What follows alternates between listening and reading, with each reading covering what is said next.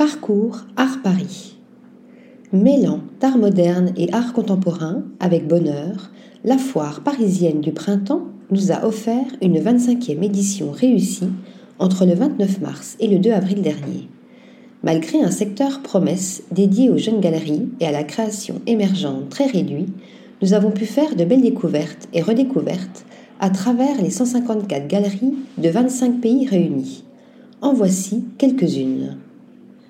Chez Dilecta, les tout petits tableaux gris de David Kowalski, 1979, nous ont frappés par leur étrangeté et leur grande poésie. Étrangeté de leur format réduit, mais aussi de leur cadrage photographique. Étrangeté de leur monochromie qui pourrait laisser penser qu'ils sont dessinés. Étrangeté aussi de leurs motifs répétitifs. Des paysages broussailleux de sous-bois laissant émerger des silhouettes fantomatiques de maisons désertes ou des vues d'intérieur vides aux fenêtres transpercées par des lumières blafardes.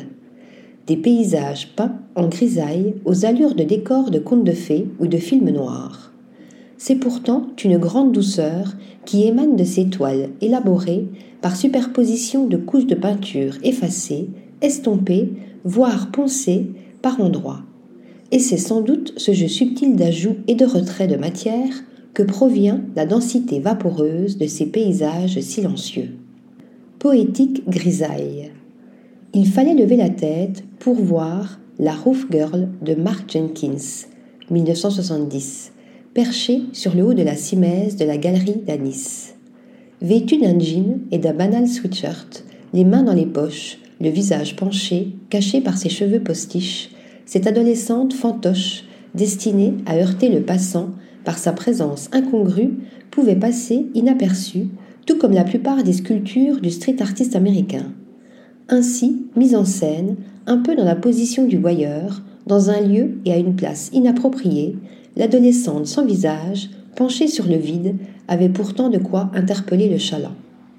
De même que les visages indéfinis, condensant des centaines de visages, photographiés à la chambre, de Laurent Lafolie, évoquant aussi la vulnérabilité de l'être à travers la fragilité de l'image sur le stand de la galerie Binôme.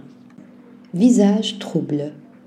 La fragilité, nous l'avons aussi vue magnifiquement mise en abîme dans les collages du photographe et créateur de mode anversois, Gert Mottman, 1972, montré à la galerie Esther Warddehoff.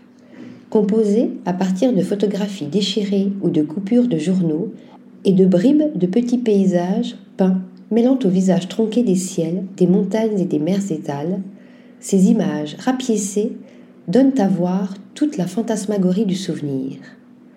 Énigmatiques aussi, les grands paysages magnifiquement peints à l'huile de Li Donglu, né en 1982 en Chine, des paysages déserts et intemporels, souvent nocturnes, de montagnes glacées, de terres en ébullition, de roches enfumées et de bois embrumés, évoquant quelques cosmogonies primitives annonciatrices du chaos.